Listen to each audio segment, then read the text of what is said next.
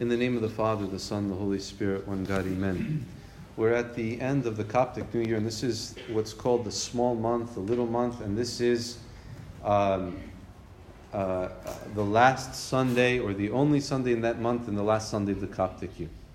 And as I mentioned last Sunday, and I'll repeat this Sunday, is that the church is encouraging us to prepare for the coming of our Savior, to prepare for the end to prepare for uh, our own death, to prepare for judgment. And as we hear these words, we have to apply them directly to our hearts to prepare ourselves. The church is speaking uh, to us through all of the readings and giving us ways to prepare ourselves.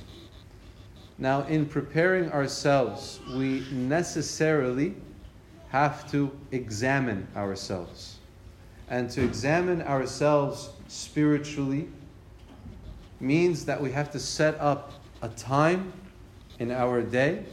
We have to set up a time that is regular for us to sit with ourselves, to be alone, to be in silence, and to take some sort of standard and apply it to our lives. Now, what's that standard?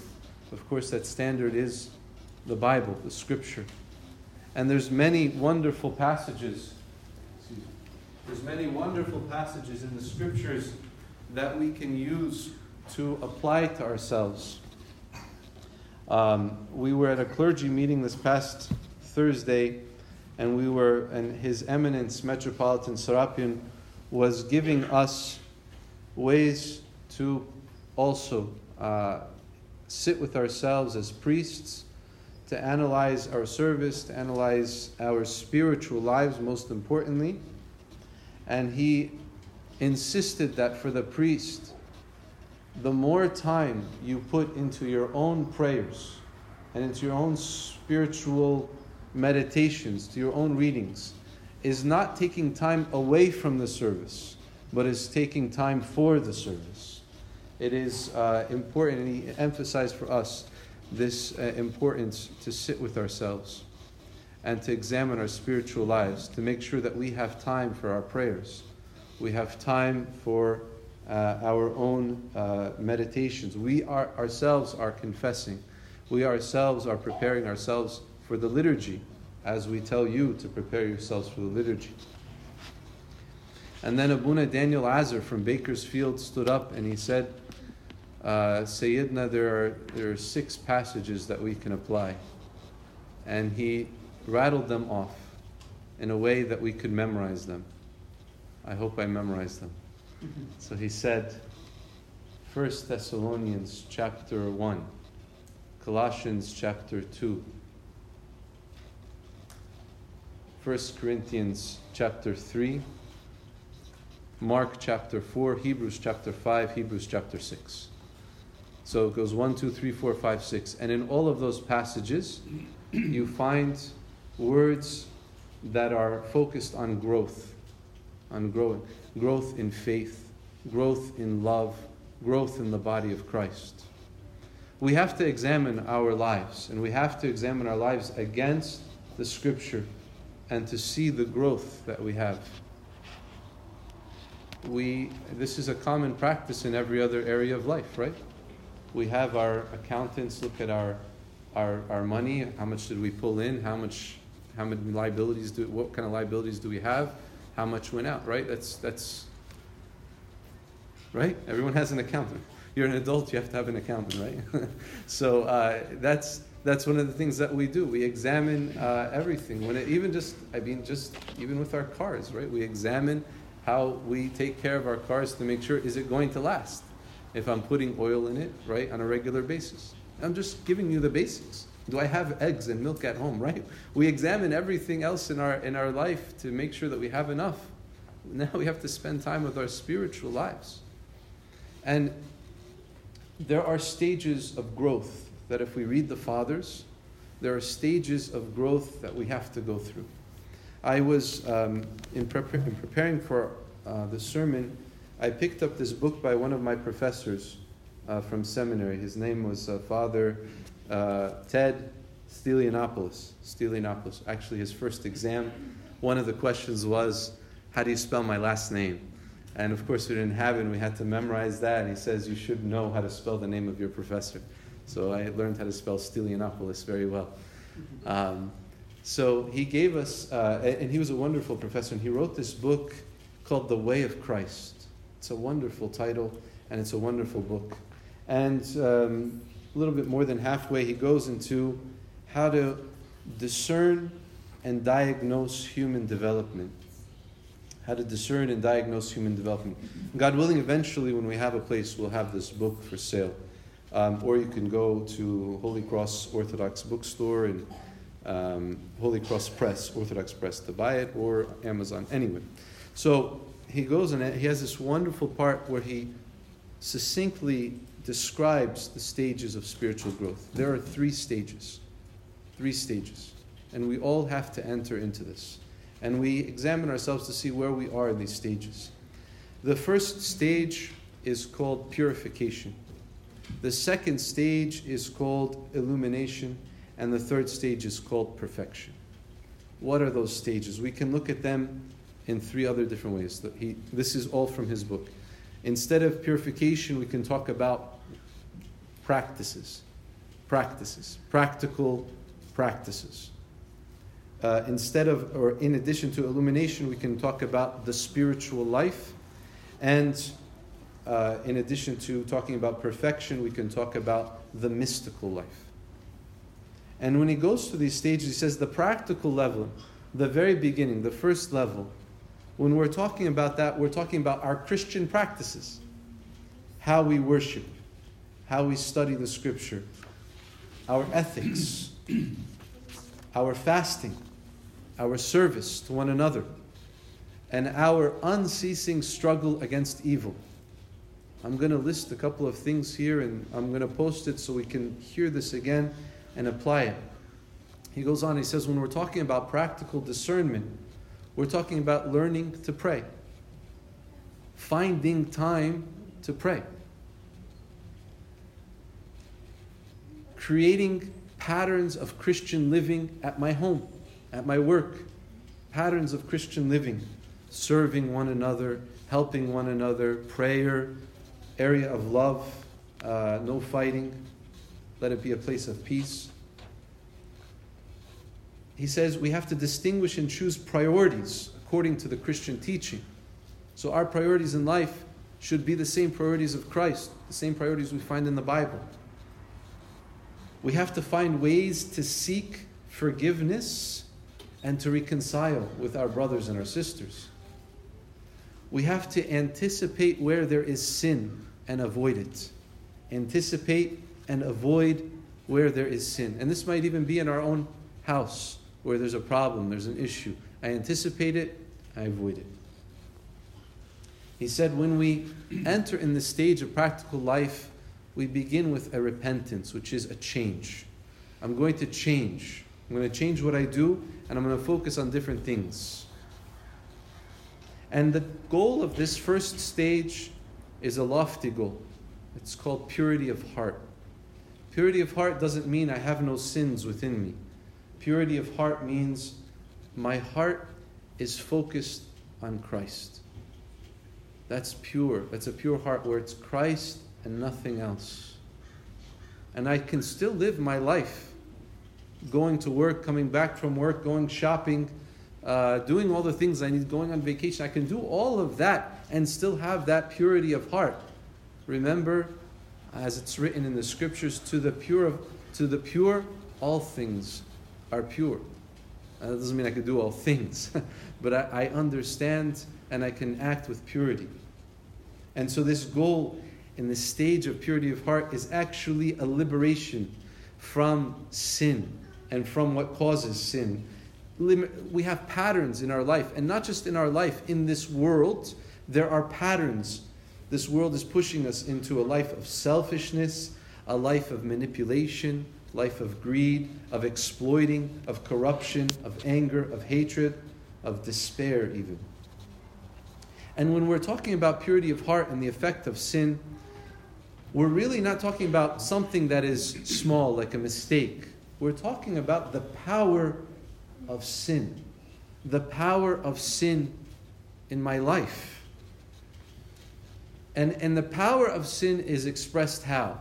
By me making wrong choices, by me having wrong goals, by me having wrong relationships, by me having the wrong attitudes, the wrong values, the wrong actions, even the wrong use of things and objects. This is all the power of sin. Sin takes us in the wrong direction. But the way of health, the way of becoming a full human being in the eyes of God, is through the grace that He gives us and then the practical work that we do. And that practical work is trying to have those virtues in the gospel be found in my life virtues of faithfulness, of humility, of self control, of service, of holiness, of love, of renouncing my, my will, of me being an egomaniac, me being self centered, and of me indulging in evil passions. And that's why this stage is called purification, and we use ascetical practices, right? My fasting, my prayer, my going to church, even my giving money to the poor, right? When somebody comes to me and says, I went gambling in Vegas, uh, and they're confessing the sin, say, okay, wouldn't that money have been better used to give somebody who's hungry food? To give somebody who's thirsty something to drink? In other words, maybe you have too much money on your hands. Maybe you don't know what to do with it. And maybe this better should be rerouted, redirected. Or someone who has too much time on their hands and they don't use it in the right way. We have these ascetical practices to also fill up our time. Now, again, I'm reminding this is all, I'm not this smart. So I'm getting this all from this book. And I'm applying it to my life, but I thought it would be beneficial to you. He talks about the second stage as illumination. Or um, illumination can also be looked at as the spiritual life. Now, the, the shift is what? And these aren't like hard, fast stages where you go from one to the two. They are both, they mingle with each other. But the stage is, okay, I know I have to pray the Agbeya in the morning. And the next stage, when we're in the illumination in the spiritual life, it's, I like to, to read my Agbeya in the morning. I like to spend time with Christ. I know I have to fast is, okay, a work, a practice that I have to do. But when I see the virtues of fasting in my life and the work of fasting in my life, I like to fast. I know I have to go to church. That's the practice. That's the purification. I have to follow rules. But eventually I get to that point where I like I like to go to church. I, I need to go to church. I want to go to church. If you gave me church and anything else, I'm going to choose to go to church because this is what I like to do. And it's at this second stage that we have the Holy Spirit more abiding in us, a growing flame, the living water that Christ promised us becomes to uh, percolate within us and to, and to become a fountain of living water within us. That's when the spiritual life bites us. And we say, No, I like this. This is good. It's like Peter and, and, and James and John as they went up to Mount Tabor and they had to struggle to get up that mountain. But at the top of that mountain, they said, Lord, it is good for us to be here. It is good for us to be here. now, spiritual discernment, which is the second stage, this illumination, it's, it's important to know theology, but it's not just based on theology. Now, theology is what we learn through our practices but spiritual discernment goes a little bit beyond. You can have, in other words, you can have theologians who know how to teach and preach and do everything about theology, but don't have a spiritual life at all. You can see this. You can read this. I'm sure if you go on uh, Facebook and other places, you might you might find people that say a lot about God and who God is and what God is, but the presence of God in their life is lacking completely.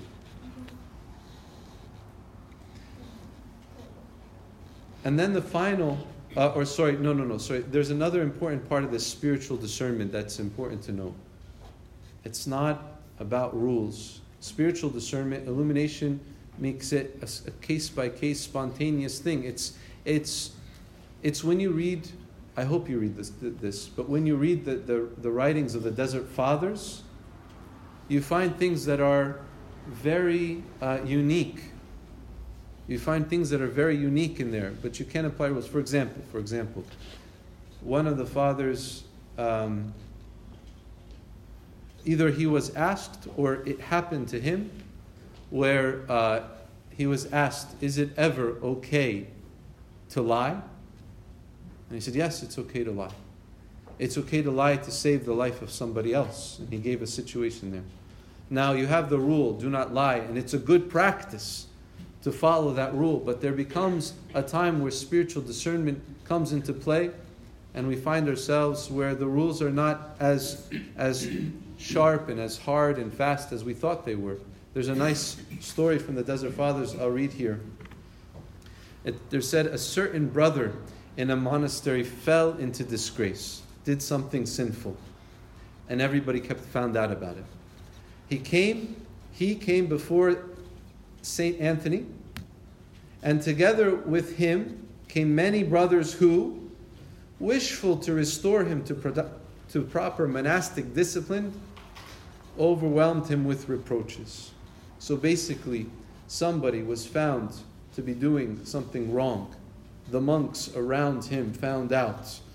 And under the pretense of saying, no, we want him to be a better person, how they wanted him to be a better person was by ridiculing him, reminding him, telling him this is shameful, telling him this is bad behavior, all of this stuff. So then, Elder Pavnotius, or Ava Pavnoti, was present and he told the brothers, he said, I have a story for you. And he said, I saw on the banks of the Nile River a man who was stuck in the mud up to his knees. And some came with outstretched arms to pull him out, but instead sunk him down to his neck. Do you see the, do you see the point? And he says, St. Anthony said, Behold, this is truly a man who's, who can heal souls. See, this was the end of it. But the idea was that the discernment, the spiritual discernment, it's not just about right and wrong and, and, and encouraging people in the right and, and, and discouraging the wrong, but there needs to be a, a spiritual discernment to apply the laws of God to somebody else. So, this second stage is important for us in understanding all that we do in the first stage. Is fasting right for everybody? No. Some people, it's, it's difficult to fast. Some people, it's, it's forbidden for them to fast because spiritually it's not a beneficial uh, practice. Who makes the, the decision? A spiritual guide. And the spiritual leader has to be the one the, that is guiding you in the spiritual practices. The spiritual practices are very much like a doctor giving uh, medical advice to a patient. Try this one day. If it doesn't work, okay, try this the next day. If that doesn't work, okay, let's look for a third thing, right? And uh, this is how a doctor will treat the patients. It's never uh, A plus B equals C. It's never something that's that simple. There's always some nuances that have to be applied. The same with the spiritual life. Now, this is not enough for us to be here, but we have to continue on to perfection. How many of you thought that you were supposed to be perfect? Or how many of you accept this idea that you are called to be perfect? Not just to be, you know, kind of messing around with spiritual practices. I, fa- I fall, I get up, I fall, I get up. And even beyond that, this love of God, which is infused within us, we also still have to have the spiritual practices to go along with it. But the third level is perfection. And we know of, of people who have reached this, this level of perfection when you have stories of Tamav Erini, you know, being able to converse with saints and the angels, and the stories of Pope Kyrillos, and the stories of many of these great saints, and not just them. There are many people, even in their final moments before death, they have been perfected, whether it's through sufferings, whether it's through trials, whether it's through just sitting with themselves. All of this brings us to this point of perfection where we are able to, to have this purity of heart, not judging anyone, and a purity with which we can speak with the angels. What is the benefit of this life of perfection? It begins us into the life, eternal life. This is where we're going. This is the direction that we're going in. And that that life of perfection continues, starts here and continues in the kingdom of heaven. All of this, I'm speaking to you to give you encouragement and to give you some materials with which to sit with yourselves and examine yourselves at the end of this year. And let us not just do it at the end of the year, we'll take advantage of this, but not just at the end of the year. Let us make this a practice once a month, once a day, once a week, whatever we do to sit with ourselves. Don't leave it. Don't leave it until the very last minute. Going back to the example of the accountant, right? We don't wait till April 14th to do our taxes, right? We have to be prepared. And the better prepared we are from before, the easier it is, right? Maybe I'll use that on a sermon around tax time, April 14th, again, to examine ourselves. But for now, let's take today, this, eh, this, this time today. Let's take this time today. Don't wait till tomorrow. Don't say, Inshallah, I'll do it sometime in the future. Let that be something that we do today. And it might be difficult. But what we find, let us repent of. Let us change. Let us make new practices. Let us start this new Coptic year that we're going to start this year on the right foot, in the right direction, in the right way. May God be glorified in our lives now and ever into age of all ages. Amen. Again, reminding you I know that we were trying to do the service for the children. Uh, we were a little bit early today.